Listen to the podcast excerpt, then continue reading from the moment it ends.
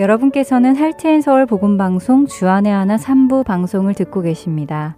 주안의 하나 3부에서는 2018년에 방송된 야곱의 하나님과 주님의 말씀을 되새기며 우리의 신앙을 점검해 보는 시간, 내 마음의 묵상, 그리고 은혜의 설교가 준비되어 있습니다. 야곱의 하나님으로 이어집니다.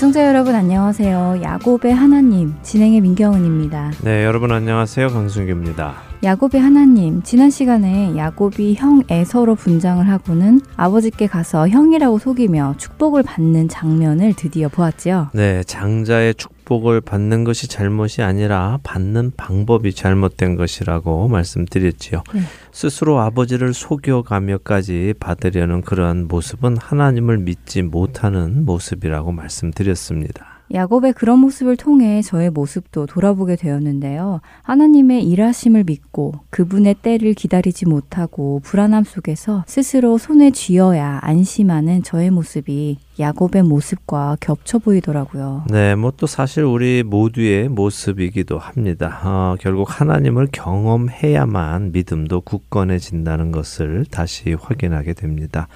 자, 오늘은 바로 그 뒷이야기를 보도록 하겠습니다. 지난 시간에 창세기 27장 29절까지 보았습니다. 어, 어찌되었든 야곱은 장자의 축복을 받았습니다. 이삭은 장자 에서를 축복하려 했지만 장자의 축복은 에서의 것이 아니라 야곱의 것이었죠. 이미 하나님께서 그렇게 정하셨기 때문입니다. 하나님이 축복하시는 자가 축복을 받는 것이라고 말씀드렸습니다. 자, 이렇게 야곱이 축복을 받은 후에 어떤 일이 생기는가요? 30절부터 40절까지 읽고 이야기를 나누죠. 네, 30절입니다. 이삭이 야곱에게 축복하기를 마침에 야곱이 그의 아버지 이삭 앞에서 나가자 곧 그의 형 에서가 사냥하여 돌아온지라. 그가 별미를 만들어 아버지에게로 가지고 가서 이르되 아버지여 일어나서 아들이 사냥한 고기를 잡수시고 마음껏 내게 축복하소서. 그의 아버지 이삭이 그에게 이르되 너는 누구냐?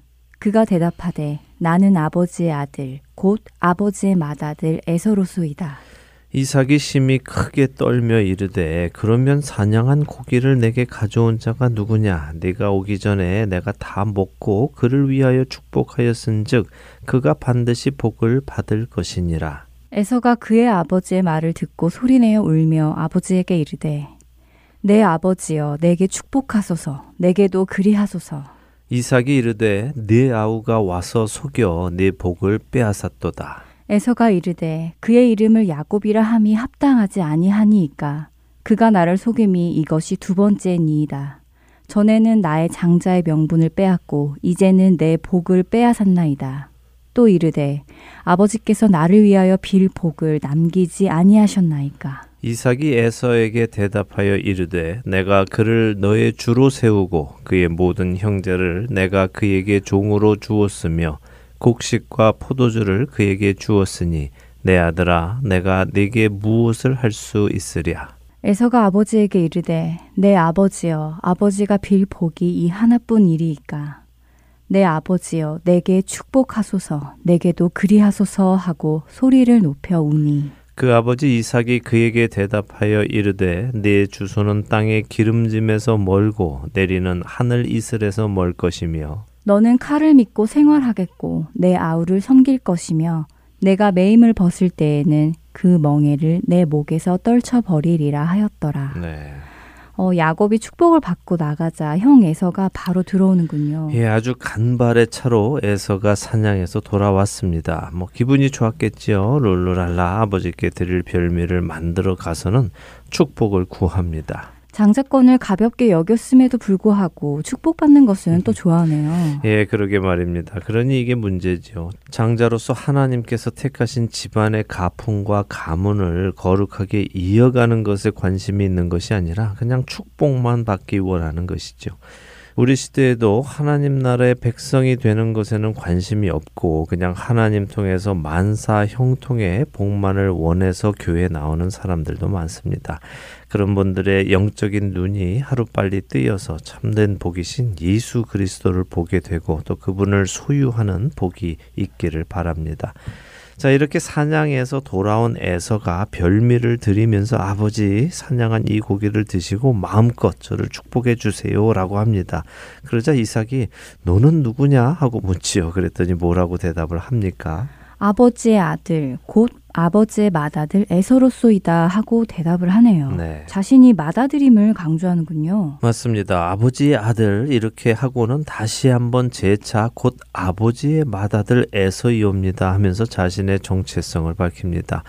아, 그러나 우리는 아는 대로 에서는 이미 자신의 장자권을 가볍게 여겨서 야곱에게 팥죽 한 그릇에 팔았습니다. 그런데도 이렇게 자신이 아버지의 맏아들이다라고 한다는 것은 그가 장자권만을 가볍게 여기는 것이 아니라 동생과의 약속도 가볍게 여기는 사람이라는 것이죠. 그는 더 이상 자신이 장자라고 주장해서는 안 되는 것입니다. 그런데 이렇게 에서가 자신이 에서라고 밝히자 이삭이 심히 크게 떨었다고 합니다. 왜 떨었을까요? 글쎄요, 화가 나서 떤 것은 아닐 텐데요. 예, 맞습니다. 화가 나서 떤 것은 아니고요. 여기서 떨며라는 단어는 히브리어 하라드라는 단어인데요. 이 단어는 공포의 떨 때를 표현을 합니다. 음. 그래서 두려워하다 또한 걱정하다 하는 의미도 가지고 있습니다.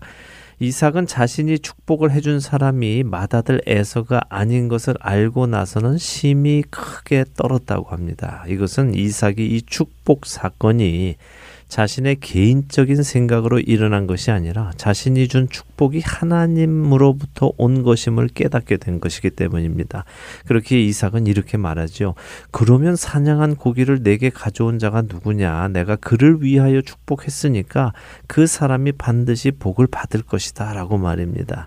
어, 자신이 한 축복이 물을 수 있는 것이 아니라는 말이군요. 그렇죠. 사람이 하는 것은 물을 수 있지만 하나님으로부터 온 것은 물을 수 없다고 믿는 것이 유대인들의 전통입니다. 또 당시의 근동 지방의 가치관이기도 하지요. 이삭은 자신이 해준 그 축복이 하나님께로부터 왔고 그렇기에 그 축복을 받은 사람에게서 되돌려 받아 에서에게 해줄 수 없다는 것을 밝히고 있는 것입니다.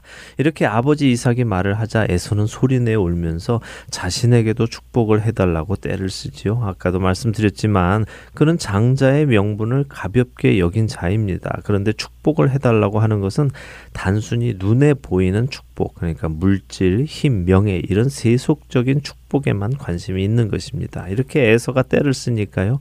아버지 이삭이 네 아우가 와서 속여서 네 복을 빼앗았다라고 말을 합니다. 그 말은 맞는 것 같기도 하면서 또 아닌 것 같기도 하네요. 야곱이 속인 것은 맞지만 에서의 복을 빼앗은 것은 아니잖아요. 예, 맞는 말씀입니다. 이삭의 말은 반은 맞고 반은 틀리죠. 음. 어, 야곱은 에서의 축복을 빼앗아 간 것이 아니라 자기 몫의 축복을 받은 것입니다. 비록 속여서 받기는 했지만 말입니다.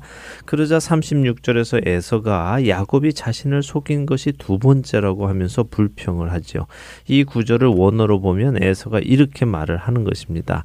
그가 나의 발뒤꿈치를 잡은 것이 이번이 두 번째입니다. 그래서 그 놈의 이름이 뒤꿈치 야곱 아닙니까? 라고 말하는 거죠. 이렇게 야곱을 비난하면서 에서가 거짓말을 하는데요. 지난번에는 자신의 장자의 명분을 속여서 빼앗았고 이번에는 복도 빼앗았다고 하는 것입니다. 그러나 계속 말씀드리지만 그것은 사실이 아니지요. 에서가 자신을 위해 빌어줄 복을 남겨주지 않았느냐고 다시 묻네요. 네, 하지만 이미 자신의 입에서 나간 축복을 다시 거두지 못한다는 것이 이삭의 답변입니다. 그런 이삭에게 에서는 소리 높여 울면서 계속 복을 달라고 때를 씁니다. 음. 하는 수 없이 이삭이 그를 향해서 입을 여는데요. 그런데 이삭이 해주는 말이요. 축복이라기보다는 저주처럼 들리기도 음. 해서요. 좀 이상하게 들리네요. 네. 아버지가 아들에게 해줄 말은 아닌 것 같은 같은데요. 예, 그렇게 들리지요. 물론 자식이 축복을 해달라는데 저주를 해줄 아버지는 없겠죠. 예, 그런데 지금 이삭이 에서에게 해주는 말을 들어보면요, 저주라고 할 수는 없습니다. 아, 음. 아, 네게 이런 나쁜 일이 생기기를 원한다라고 하는 것이 아니니까요. 대신 예언의 말씀을 해주고 있다는 것을 알 수 있습니다. 에서야 네가 살 곳은 땅의 기름진 곳에서 멀고 하늘의 이슬을 받는 곳 중에서도 멀 것이다라고 말입니다. 결국 땅을 유산으로 받지 못한다는 말씀이지요. 농사와 목축을 할 수 없도록 기업을 유산으로 받지 못한다는 말씀입니다. 음. 대신 너는 사냥을 좋아하는 사람이니까 칼을 믿고 생활할 것이고 육신의 힘을 믿고 사는 자가 될 것을 예언하시는 것입니다. 그러나 이렇게 힘을 믿고 살아가지만 그 동생을 섬기게 되고 자신이 몸부림을 쳐야만 동생의 섬기는 자리에서 벗어나게 될 것이라는 말씀이지요. 실제로 이삭의 이 예언은 이스라엘의 역사 속에서 일어납니다. 에서의 후손 에돔과 야곱의 후손 이스라엘의 관계에서 나타나지요. 에돔은 사울 왕에게도 패하고 다윗 왕에게도 패합니다. 그래서 이스라엘을 섬기게 되는데요. 하지만 이스라엘이 바빌론으로 끌려가게 되면서 에돔은 이스라엘에게서 벗어나게 되고요. 또 먼 훗날 에돔의 후손인 헤롯 왕이 예수님이 나실 때 오히려 또 예루살렘을 다스리게 되기도 합니다. 결국 이삭의 축복이 이삭의 개인의 생각으로 이렇게 되기를 바란다 하는 축복 기도를 하는 것이 아니라 하나님의 영에 감동되어서 하나님의 계획을 이삭이라는 사람을 통해 알리시는 것이었군요. 네, 참된 축복은 바로 이렇게 하나님께로부터 오는 약속의 말씀인 것입니다. 네. 그냥 우리 마음대로 생각나는 대로 좋은 말 가져다가 붙여서 기도해 주는 것이 축복 기도가 아니라요. 하나님의 계획하심, 하나님의 뜻, 하나님의 역사하심을 성령님께 받아서 대언하는 것이죠. 하나님께서 아브라함에게 축복하실 때도 그랬죠. 훗날 야곱이 자신의 열두 아들을 축복할 때도 마찬가지입니다. 히브리서 11장 20절은 믿음으로 이삭은 장차 있을 일에 대하여 야곱과 에서에게 축복하였다라고 하십니다. 이삭이 알았던 혹은 몰랐던 그 축복은 하나님께로부터 온 것이라는 말씀이죠. 자, 이렇게 축복을 다시 돌릴 수 없고 에서와 그의 후손에게 일어날 일을 이야기해 주자 에서가 반응을 보이는데요. 41절에 어떤 반응을 보이는지 읽어 주시죠. 그의 아버지가 야곱에게 축복한 그 축복으로 말미암아 에서가 야곱을 미워하여 심중에 이르기를 아버지를 곡할 때가 가까웠은즉 내가 내 아우 야곱을 죽이리라 하였더니 네. 어, 아버지가 돌아가실 날이 가까이 왔으니 아버지가 돌아가시면 야곱을 죽이겠다고 다짐을 하네요. 네, 축복을 빼앗겼다고 동생을 죽이겠다고 마음먹는 음. 에서의 모습이 참 음. 두려우면서도 또 우리 인간의 시기심이 얼마나 무서운 죄인지 다시 생각해 보게 됩니다. 네. 아담과 하와의 두 아들 가인과 아벨의 사이에서도 이런 무서운 일이 있었지 않습니까? 어, 그렇네요. 시기심이 이처럼 무서운 죄이군요. 네. 형제가 형제를 죽이겠다는 생각을 하게까지 만드니까요. 네, 그렇습니다. 다행인지 불행인지 지난번에 말씀드렸지만 이삭은 이 일 이후로 약 40여 년을 더 삽니다. 그러니 에서의 다짐이 이루어지지는 못했죠. 어, 그런데 이런 에서의 말을 어머니인 리브가가 또 듣습니다. 아, 에서가 그 말을 밖으로 들리게 했나 보군요. 네, 표현은 지금 심중에 이르기를 이렇게 표현이 돼서 마치 속으로 생각한 것처럼 느껴지지만요. 자기 심중에 다짐을 했다는 의미고요. 지금 이 이야기는 아버지의 장막을 나온 후에 혼자서 혹은 또 들리게끔 말을 한 것처럼 보입니다. 음. 아무리 에서가 막 나가는 아들이라도 아버지 앞에서 아버지 들리게끔 아버지 아버지 죽을 때 다 됐으니 이제 돌아가시면 죽여버릴 거야 이런 말을 하지는 않았겠죠. 그랬겠네요. 아무리 불효자라고 해도 말입니다. 네, 어쨌든 에서의 말을 들은 리브가는요 또 다른 강구책을 만들어냅니다. 어, 장자의 축복을 속여서 받으니까 또 다른 방법을 강구해야 하게 된 것이죠. 하나님의 방법으로 받았다면 그러지 않아도 되었을 텐데 말입니다. 리브가는 야곱을 자신의 친정집이 있는 하란으로 가서 피신해 있으라고 합니다. 형의 화가 풀릴 때까지 있다가 오라고 하는 것인데요. 그러면서 45절에 리브가는 어찌 하루에 너희 둘을 이르랴라고 말을 합니다. 에서가 야곱을 죽이게 되면 하나님께서 노아에게 주셨던 말씀을 따라 에서도 죽어야 하기 때문이지요.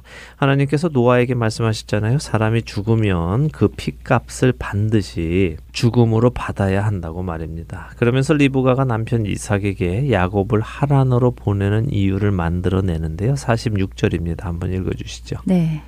리브가가 이삭에게 이르되 내가 햇사람의 딸들로 말미암아 내 삶이 싫어졌거늘 야곱이 만일 이 땅의 딸들 곧 그들과 같은 햇사람의 딸들 중에서 아내를 맞이하면 내 삶이 내게 무슨 재미가 있으리이까. 야곱의 결혼 때문에 하란으로 보내겠다고 핑계를 대는군요. 예, 그렇습니다. 자, 이렇게 리브가가 이삭에게 야곱의 결혼 문제를 언급하면서 하란으로 보낼 것을 이야기한다는 것은 에서가 야곱을 죽이겠다고 한 것을 이삭은 모르고 있다는 이야기죠. 아, 그렇군요. 이삭도 알았다면 야곱을 에서로부터 보호하기 위해 보내자고 했겠네요. 예, 그랬겠죠. 그런데 리브가도 차마 그 이야기는 할 수 없으니까 에서가 데리고 온 며느리들, 햇사람의 딸들로 인해서 내 마음이 행복하지 않은데 야곱도 이 동네에서 계속 살다가 야곱마저도 햇사람이나 이 가나안 여인과 혼인이라도 하게 되면 내 삶이 정말 끔찍할 것 같습니다. 내가 무슨 낙으로 살겠습니까? 하면서 야곱을 하란으로 보낼 이유를 만들어내는 것이죠. 리브가의 이런 핑계가 당장에는 핑계이기는 하지만 또 맞는 말이기도 한 것 같은데요. 예, 그렇습니다. 리브가가 야곱을 에서에게서 보호하기 위해 고향에서 자기 친정으로 보내는 이유를 결혼 문제로 들었지만요. 사실 이것은 또 하나님의 뜻이었지요. 아브라함이 이삭의 아내를 가나안에서 구하지 않고 자신의 친족이 있던 하란에서 구해 온 것처럼 이삭의 대를 이어서 아브라함의 축복을 이어갈 야곱 역시 친족에서 아내를 구해야 하는 것이죠. 자, 이런 리브가의 이야기를 들으니 이삭도 그것이 맞다고 생각이 된 것 같습니다. 이제 28장으로 넘어가면요. 이삭이 야곱을 불러서 그에게 축복을 하며 가나안 사람의 딸들 중에서 아내를 맞지 말라고 당부를 합니다. 그리고 바단 아람으로 가서 외조부 부두엘의 집에 이르러서 외삼촌 라반의 딸 중에서 아내를 맞이하라고 구체적으로 지시를 하지요. 이것은 이삭도 이제 야곱을 장자로 인정하고 있는 것이고 장자권이 야곱에게 옮겨진 것도 인정하는 것입니다. 그러면서 3절과 4절에 축복을 해 주는데요. 28장 3절과 4절 읽어 주시죠. 네. 전능하신 하나님이 내게 복을 주시어 내가 생육하고 번성하게 하여 내가 여러 족속을 이루게 하시고 아브라함에게 허락하신 복을 내게 주시되 너와 너와 함께 내 자손에게도 주사 하나님이 아브라함에게 주신 땅 곧 내가 거류하는 땅을 내가 차지하게 하시기를 원하노라. 네. 와, 아버지 아브라함에게 주신 하나님의 축복을 야곱에게 해주시는군요. 정말 장자의 축복을 받는 것이네요. 네, 그렇죠. 이제 정말 장자가 공식적으로 된 것입니다. 이렇게 야곱은 부모님의 말을 듣고요. 외갓집이 있는 바단 아람으로 갑니다. 어, 그런데 에서가 이 모습을 보고 또 정신 나간 일을 하는데요. 창세기 28장 6절에서 9절까지 또 한 절씩 읽어 보겠습니다. 네.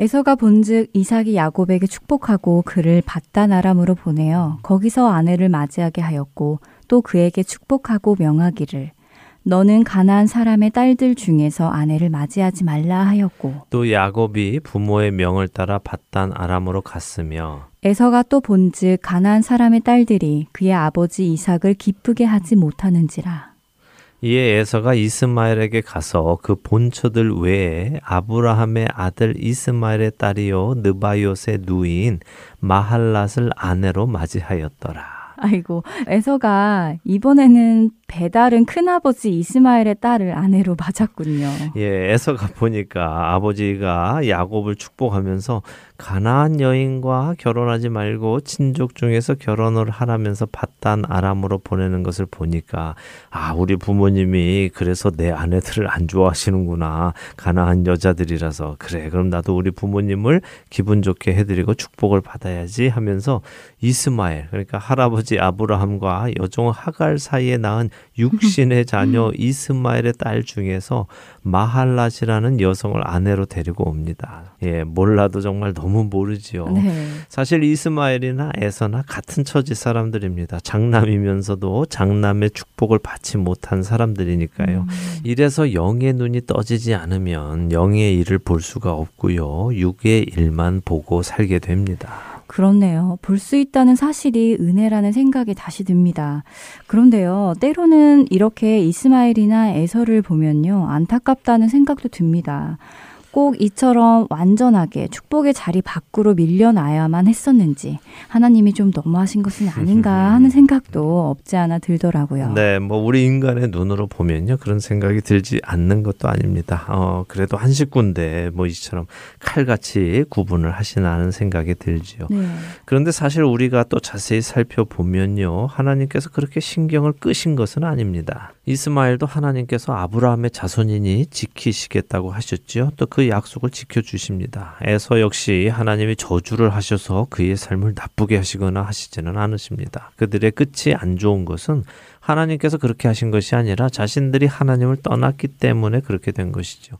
하나님의 잘못은 아닙니다. 아, 자기 자신의 잘못이지요. 그리고 구원이란 또 이처럼 칼같이 정확해야 합니다. 우리가 맞을 심판의 날 양과 염소가 갈리는 것은요 아주 칼같이 갈립니다. 어정쩡하게 우물쭈물 둥글둥글 이렇게 갈리지 않습니다. 우리가 정으로 구원받고 또 안면이 있다고 구원받고 뭐 가문이 그렇다고 해서 구원받는 것이 아니라요 오직 우리를 위해 십자가에서 죽으신 하나님의 어린 양을 통해서만 구원에 이르는 것이기에 그렇습니다. 말씀을 듣고 보니 그렇네요. 하나님께서 그들을 저주하신 것이 아니라 그들 스스로가 하나님을 떠나 자기 육신의 원함을 쫓아 사니까 그런 결말을 맞는 것이네요. 네. 하나님은 그들을 품으려 하셨고 또 초대하셨는데도 말이죠. 맞습니다. 지금 이 시대도 마찬가지죠. 하나님을 잘 모르는 많은 사람들은요. 하나님이라는 분이 사람들이 예수님을 믿지 않는다는 이유로 지옥에 보내시는 분이다라고 평가를 합니다만 그것은 하나님을 알지 못하는 데서 온 오해입니다. 음. 하나님은 그 어느 누구도 지옥으로 가는 것을 기뻐하지 않는 분이십니다. 그렇기에 그분은 그것을 막기 위해서 독생자 예수 그리스도를 대신 죽음에 내어 주셨죠. 그러게요. 그렇게까지 우리를 사랑하시는데도 불구하고 사람들이 그 사랑을 깨닫지 못하니 오히려 하나님이 나쁘다고 하는 것이군요. 네. 어, 잘 알겠습니다. 우리가 하나님의 사랑을 다시 잘 생각해 보아야 할 것 같은데요. 이제 이렇게 야곱이 가나안을 떠나게 되었네요. 네, 전에도 말씀드렸지만 학자들은 야곱이 이렇게 가나안을 떠나고서는 다시는 어머니 리브가를 보지 못했다고 합니다. 어, 쉽지 않은 길, 어려운 길, 고난의 길을 떠나게 되는 것이죠. 야곱의 파란 만장한 삶의 첫 걸음이 시작이 된 것입니다. 이제 다음 시간부터는 그 여정을 따라가 보겠습니다. 그 어려운 길 속에서도 야곱을 인도하실 하나님의 손길이 기대가 됩니다. 네. 그분의 그런 손길을 한 주간 경험하시는 우리 모두가 되기를 바라면서요. 야곱의 하나님 오늘 이 시간 마치도록 하겠습니다. 네, 한 주간도 믿음 안에서 평안하시기 바랍니다. 다음 주에 뵙겠습니다. 안녕히 계십시오. 안녕히 계세요.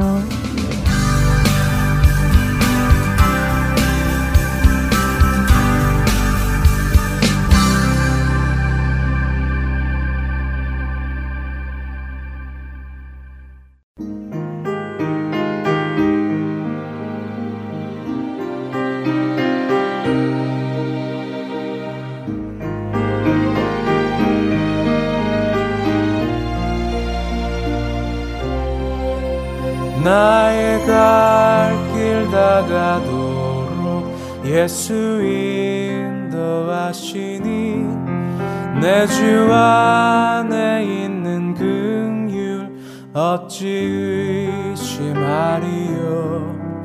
믿음으로 사는 자는 하늘 위로 받겠네.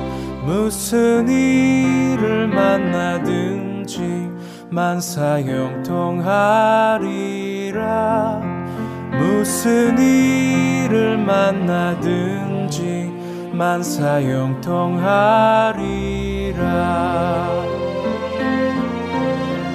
나의 갈 길 다가도록 예수 인도하시니 어려운 일 당한 때도 족한 은혜 주시네 나는 심히 고담하고 영혼 매우 가라나 나의 앞에 반석에서 샘물 나게 하시네.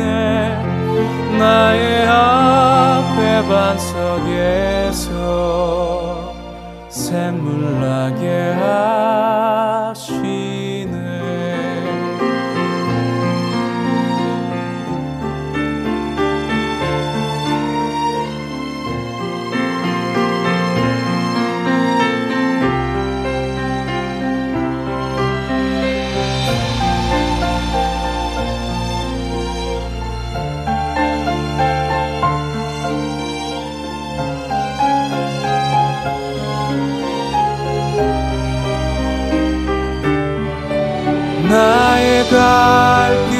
다가도록 예수 인도하시니 그의 사랑 어찌 큰지 말로 할 수 없도다.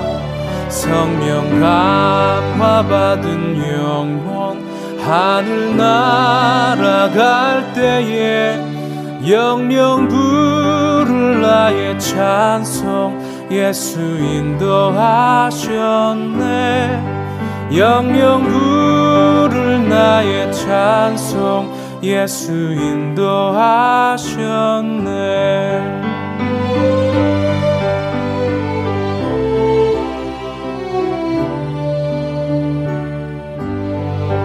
영영 부를 나의 찬송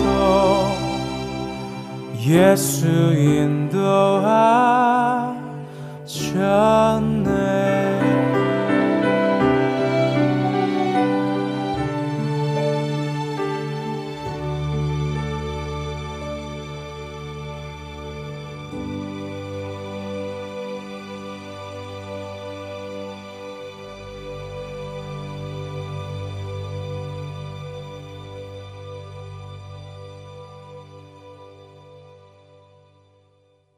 이어서 내 마음의 묵상 함께 들으시겠습니다.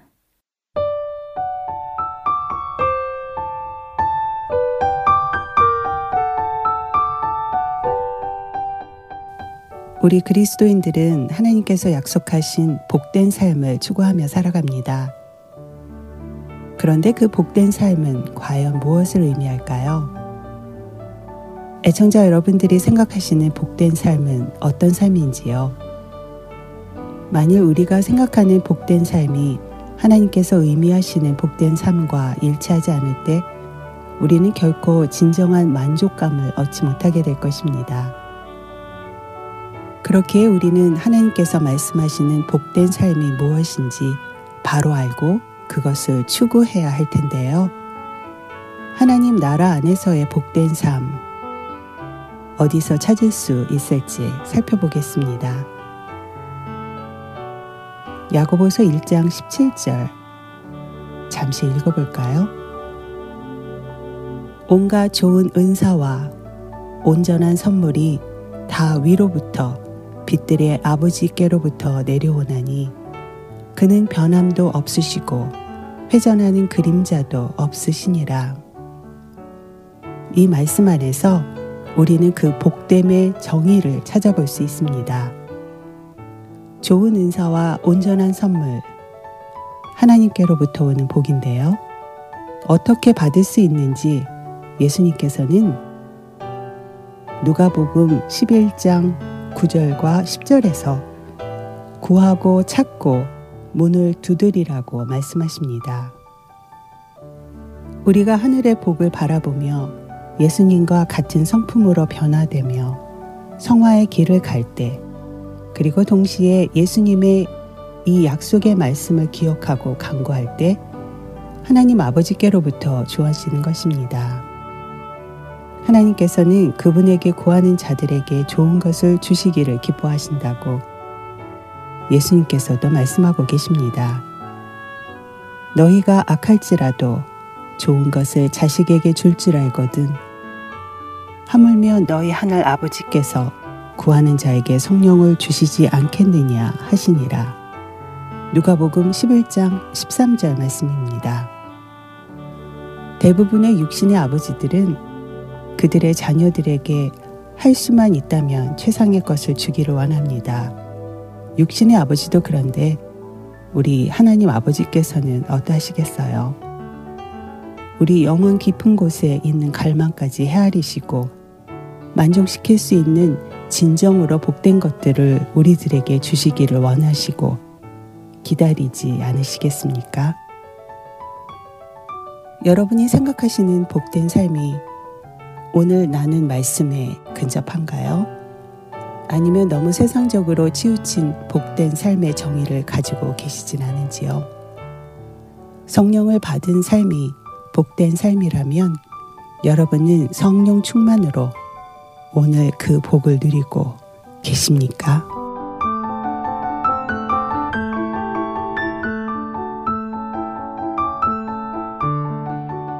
하나님 아버지, 모든 기도 제목들을 가지고 하나님 앞에 나아갈 수 있다는 것을 알게 하여 주심을 감사합니다.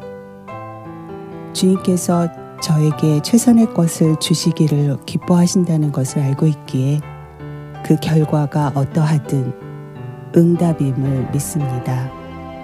주님의 이름으로 기도합니다. 아멘.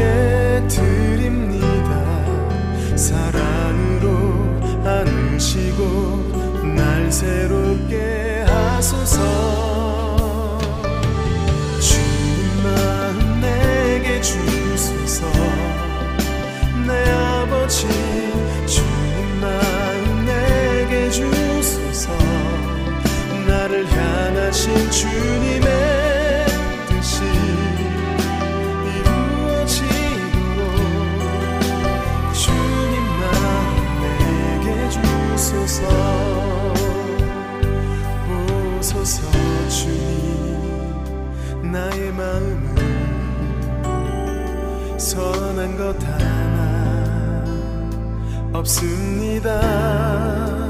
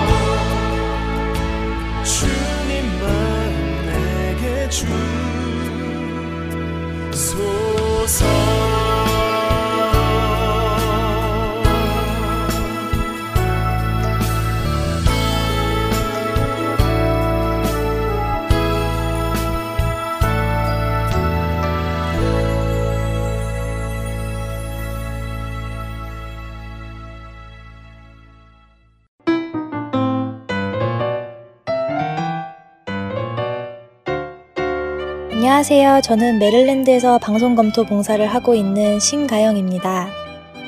Heart and Seoul 복음방송 홈페이지에 방문해 보셨나요?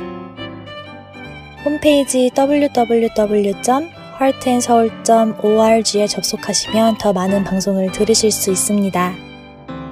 그리고 영어 방송인 Children's 프로그램에서 방송되고 있는 Daily Devotional에 관한 자료들도 찾아보실 수 있습니다.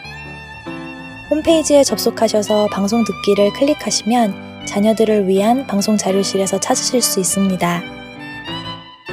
홈페이지를 이용하실 때 불편하신 점이 있으시거나 궁금한 점이 있으신 분은 사무실 전화번호 602-866-8999로 연락 주시기 바랍니다. 감사합니다.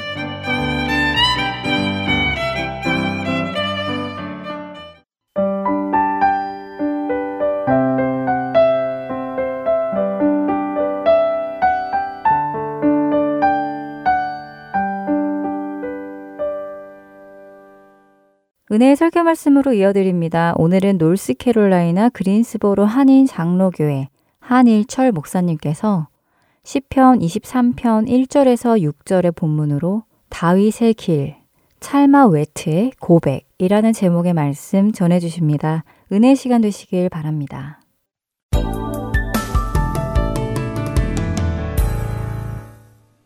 구약 성경 시편입니다. 23편 1절에서 6절 말씀 여러분이 가지고 온 성경을 펴서 우리 찾으셨으면 다 같은 음성으로 1절에서 6절까지 봉독합니다. 시작.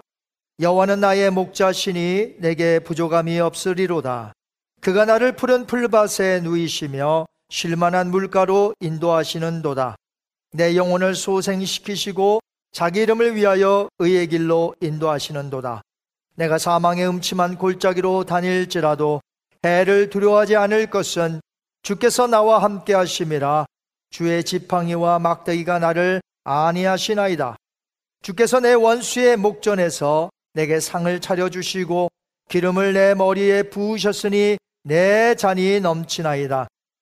내 평생의 선하심과 인자심이 반드시 나를 따르리니 내가 여호와의 집에 영원히 살리로다. 아멘. 살아계신 하나님의 말씀입니다. 여러분 헬렌 켈러를 다 아시죠? 헬렌 켈러는 앞을 볼 수도 없고 들을 수도 없고 말을 할 수도 없는 삼중고의 고통을 겪은 사람이었지만 그는 모든 역경을 이겨내며 이렇게 말했습니다.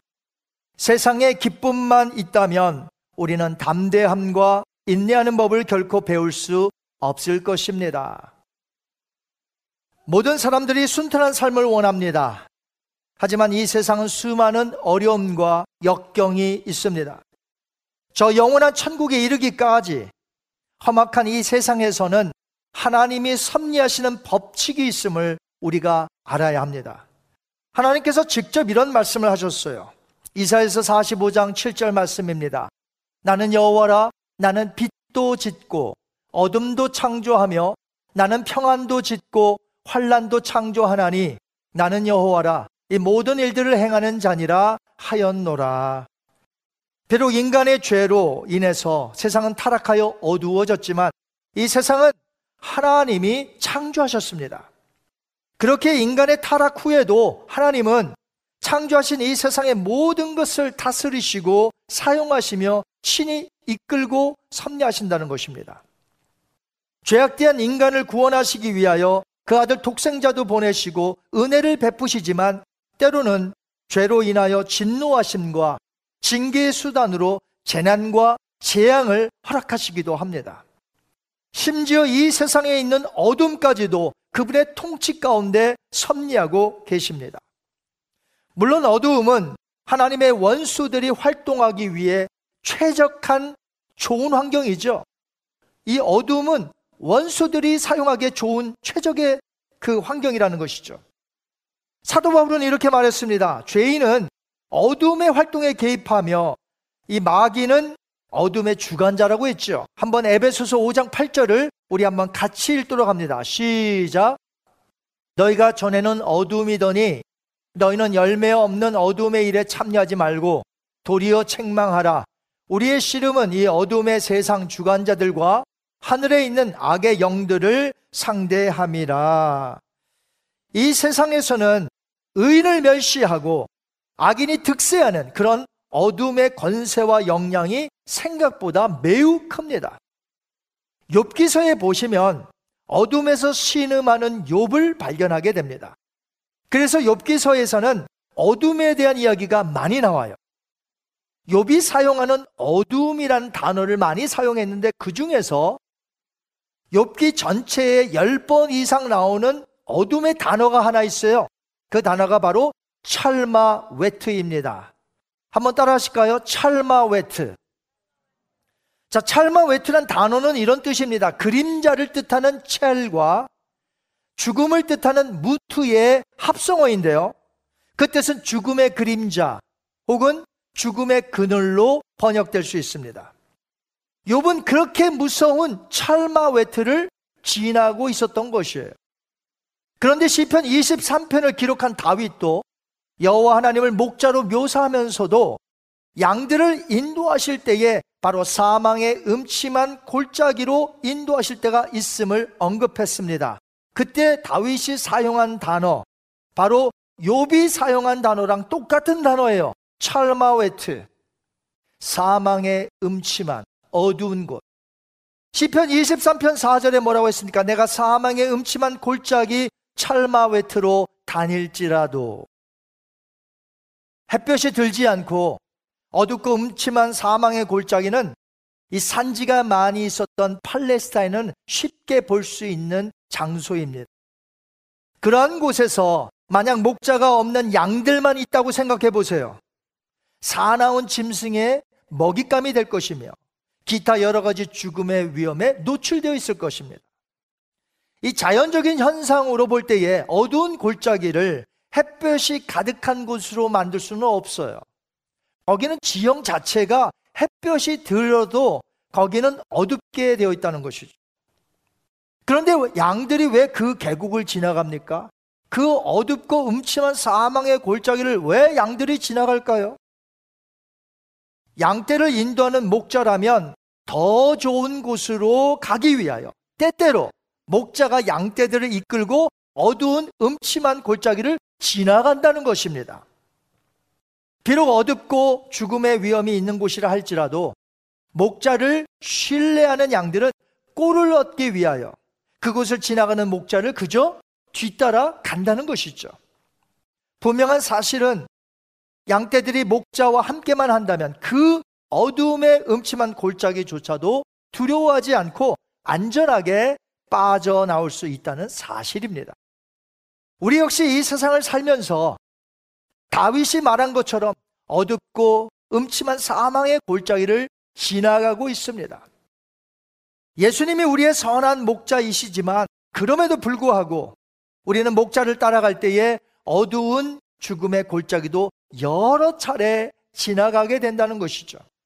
다윗은 내가 사망의 음침한 골짜기 찰마 외투로 다닐지라도 라고 했는데 다윗은 이미 사울 왕에게 쫓김을 받아서 찰마 외투의 경험을 수차례 여러 차례 했습니다. 어떤 학자들은 다윗이 다윗의 아들 압살롬을 피해 다닐 때 시편 23편을 노래했다고 주장하는 학자들도 있어요. 이 시를 쓸 때가 정확히 언제인지는 알 수는 없습니다.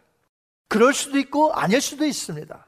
그러나 중요한 것은 시편 23편을 쓸 당시에 이미 다윗은 그의 인생 가운데 사망의 음침한 골짜기 찰마웨트를 여러 차례 이미 지나갔던 경험이 있었다는 것이죠.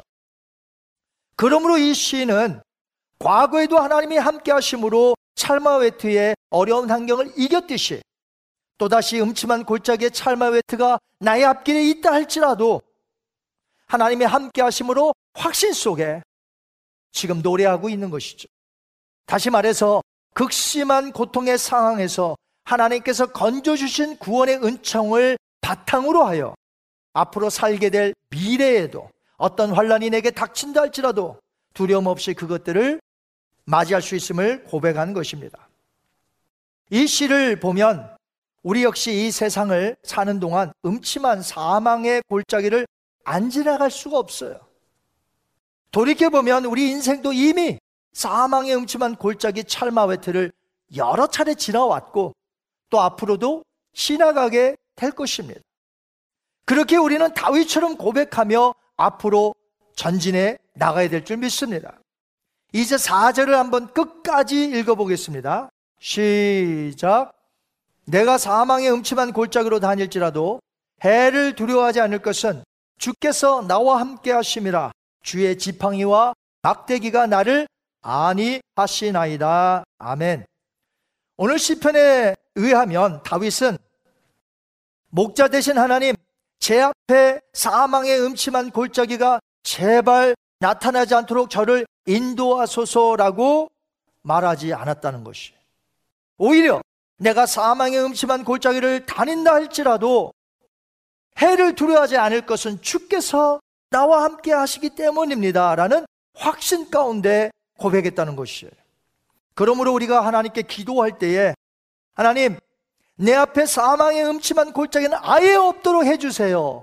라고 기도한다면 그것은 무의미한 간구가 될 뿐이라는 것이에요. 우리가 사는 이 세상은 빛과 어둠이 있어요. 평안과 환란이 있습니다. 기쁨과 슬픔이 있다는 것이죠.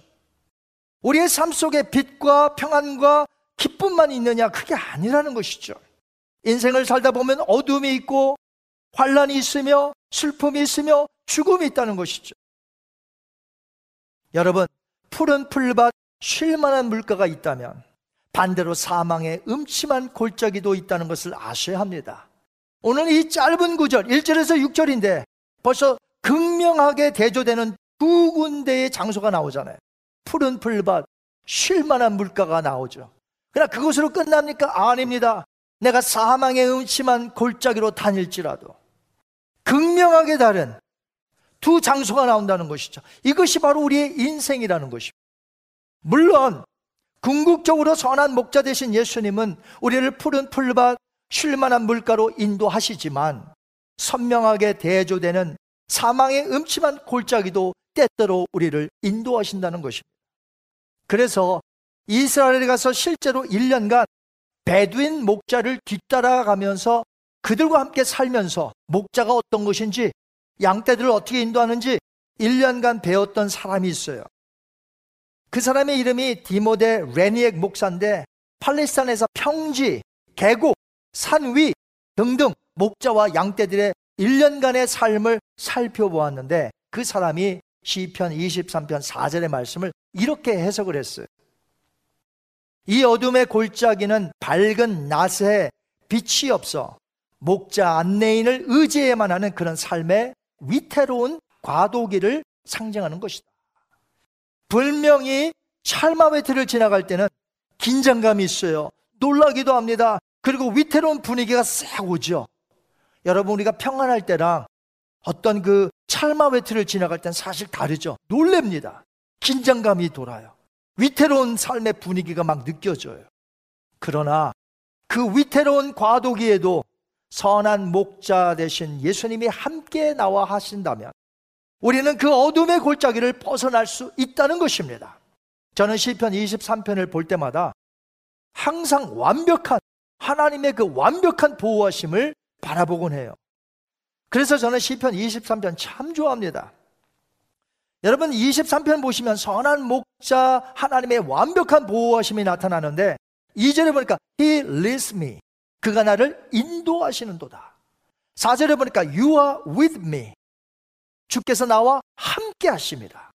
6절에 Your goodness and love will follow me. 선하심과 인자심이 나를 따름이라. 여러분 진짜 그렇습니다. 선한 목자는 자신의 양떼들에게 꼭 그렇게 한다는 것이에요. 실제로 양떼들을 사랑하는 목자들은 양들을 이끌 때에 앞서갑니다. 그래서 양떼들이 잘 따라오게 만들어요. 어떤 때는 옆에 함께 하기도 합니다. 그래서 양들과 함께 가요. 어떨 때는요, 맨 뒤로 갑니다. 그래서 양떼 전체를 바라보며 뒤에 목자가 있다는 것을 느끼게끔 목소리만 냅니다. 그리고 뒤로 양들을 따라가기도 합니다. 양떼를 향한 이 목자의 완벽한 보호하심이에요. 목자에게는 양들을 지키는 지팡이와 막대기가 있습니다. 목자의 필수품 장비이자 무기입니다. 지팡이는 양들을 인도할 때 또는 건지기 위한 장비이죠. 막대기는 어떻습니까? 일종의 무기예요. 그래서 공격해오는 맹수들을 방어하는 도구이기도 합니다. 하나님께서 우리를 인도하실 때도 마찬가지로 장비와 도구들을 사용하십니다. 하나님께서 사용하시는 이 장비와 무기는 한두 가지가 아니에요. 이 세상에 있는 모든 것을 다 동원하셔서 우리를 인도하신다는 것이죠. 그리고 눈에 보이지 않는 천사까지도 동원하시어 사용하십니다. 히브리서 1장 7절에 보니까 또 천사들에 관하여는 그는 예수님을 가리킵니다. 그의 천사들을 바람으로 그의 사역자들을 불꽃으로 삼으시느니라. 하나님에게는 우리를 보호해 주실 수천, 수만 가지의 다양한 방법들이 있습니다. 능력이 무한하신 분이세요. 다윗을 한번 생각해 보겠습니다. 다윗도 목자로서 양들을 잘 이끌었던 경험이 있었죠. 아버지의 양떼를 지키기 위해서 사나운 짐승에게 물돌매를 던지기도 하고 맹수와 직접 싸우기도 했습니다. 그는 골리앗과 싸우기 전에 사울 왕 앞에서 자신에 대해서 말하죠. 사자와 곰이 와서 아버지의 양떼의 새끼들을 물고 가면 어떻게 했는지 말하고 있죠. 나는 따라가서 짐승을 치고 그의 입에서 양들을 구해왔다고 사울 왕에게 말한 적이 있습니다. 또한 아버지의 양떼를 인도하기 위해서 그는 실제로 푸른 초장으로 쉴 만한 물가로 인도하기 위해서 그곳을 가려면 계곡을 지나가야 돼. 실제로 양들을 이끌고 저 푸른 초장, 쉴 만한 물가로 인도하기 위하여 그 계곡을 지나갔다는 것이죠. 그때마다 양떼들은 어떻습니까? 다윗 목자 아니에요. 그 목자인 다윗을 믿고 양들이 따라왔다는 것이 하물며 여호와 하나님께서 나의 목자이신데 내가 두려움 없이 따라가야 되지 않겠느냐 하면서 시편 23편을 쓴 것이죠. 다윗이 여호와 하나님을 생각해 보니 어떤 환경도 전혀 두려워하지 않았던 것입니다.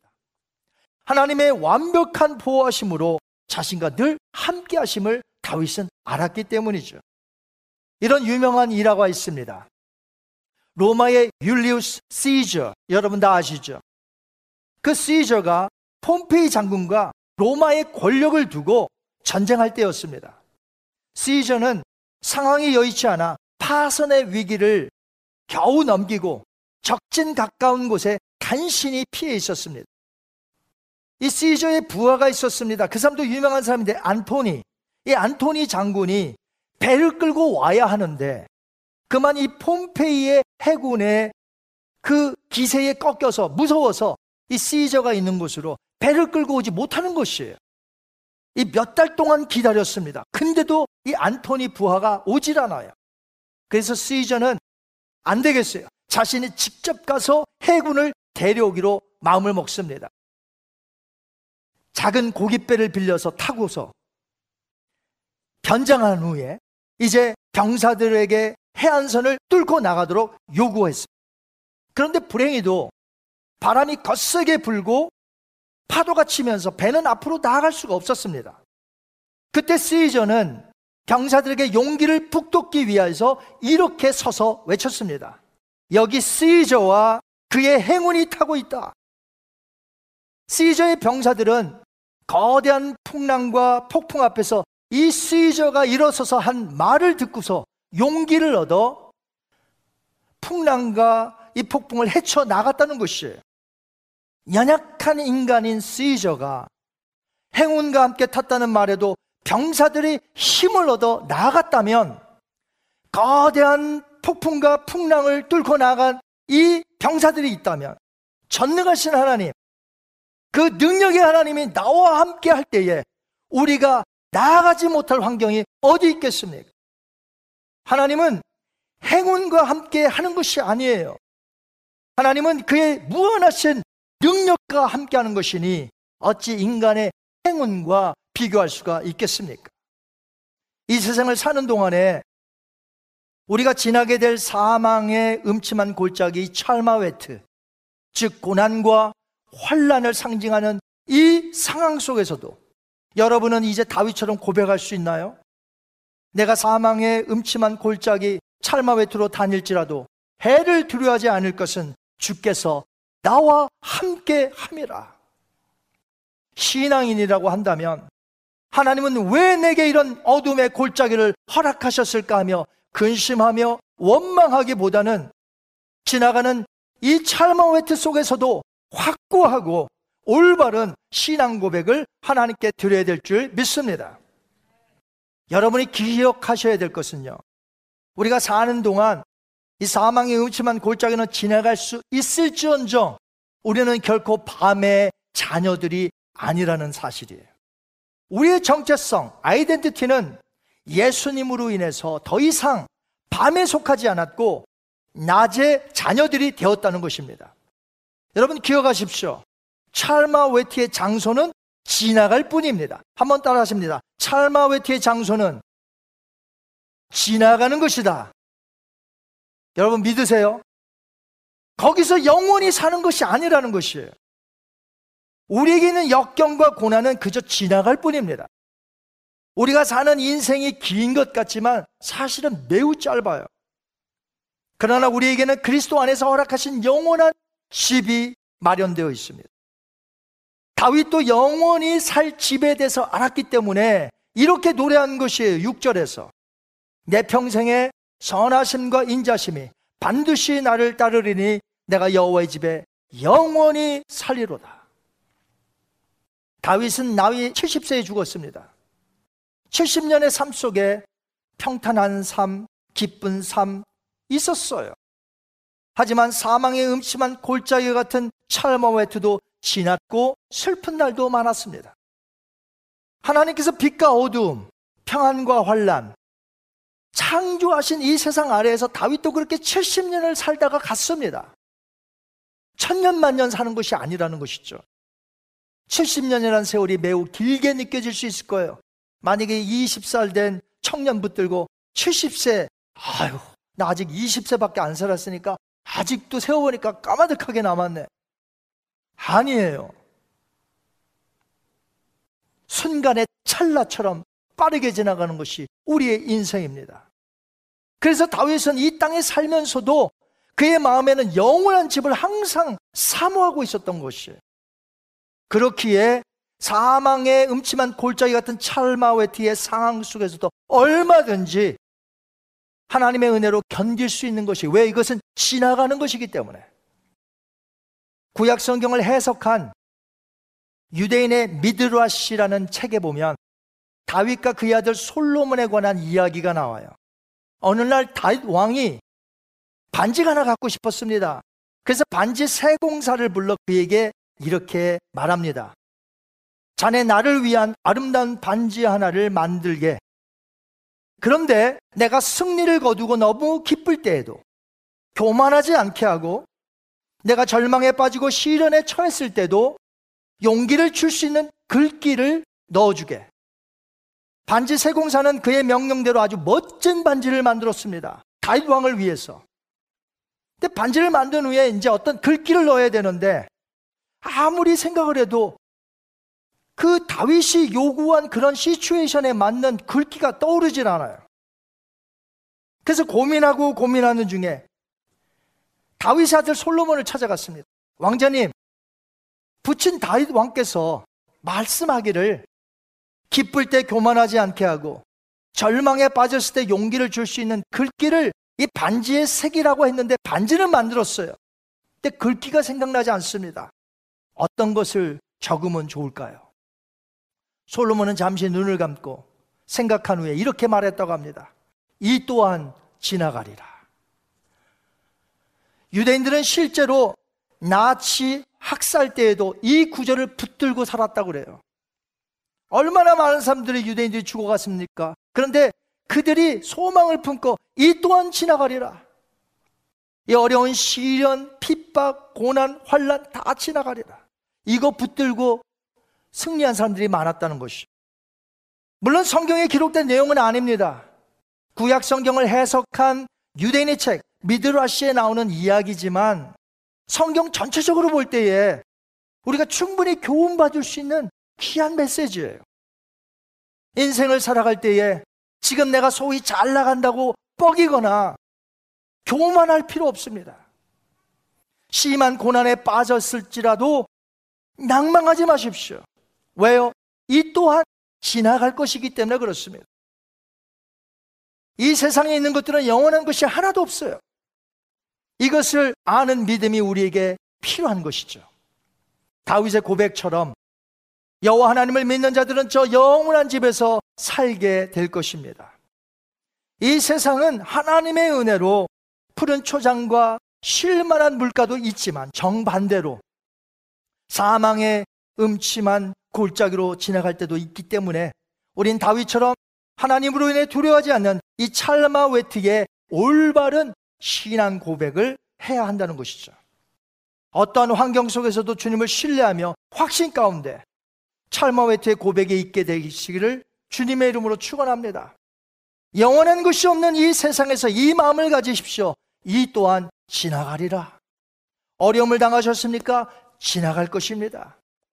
지금 모든 게 잘 됩니까? 오만하지 마세요. 이 또한 지나갈 수 있습니다. 주님의 은혜만이 우리에게 남을 것입니다. 우리는 이렇게 찰마 웨트를 잠깐 지나갑니다.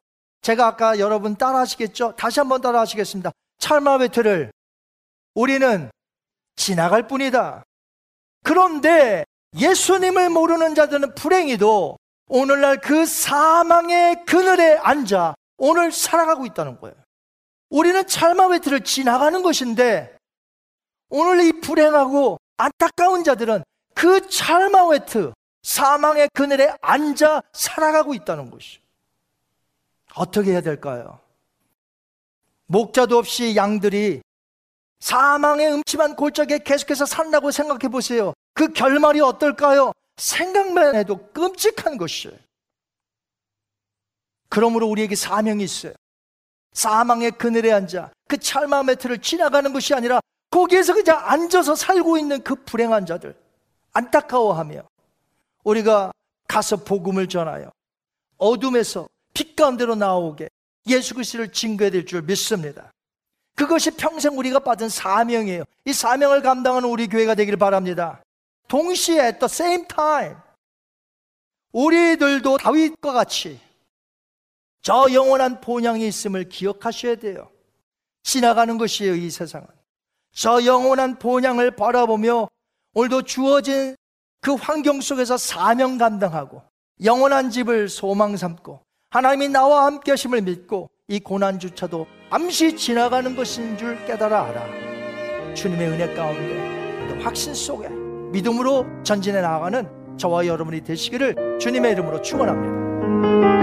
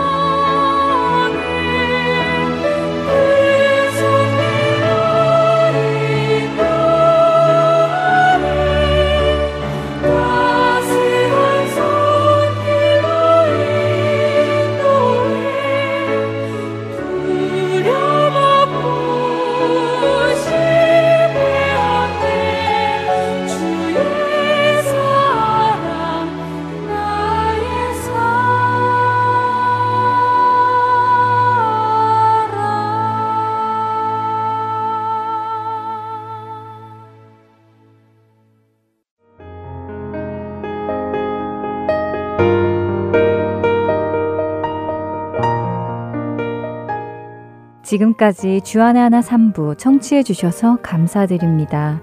다른 방송들을 더 듣고 싶으신 분들은 홈페이지 www.할테인서울.org에서 특별 방송을 클릭하시면 들으실 수 있습니다.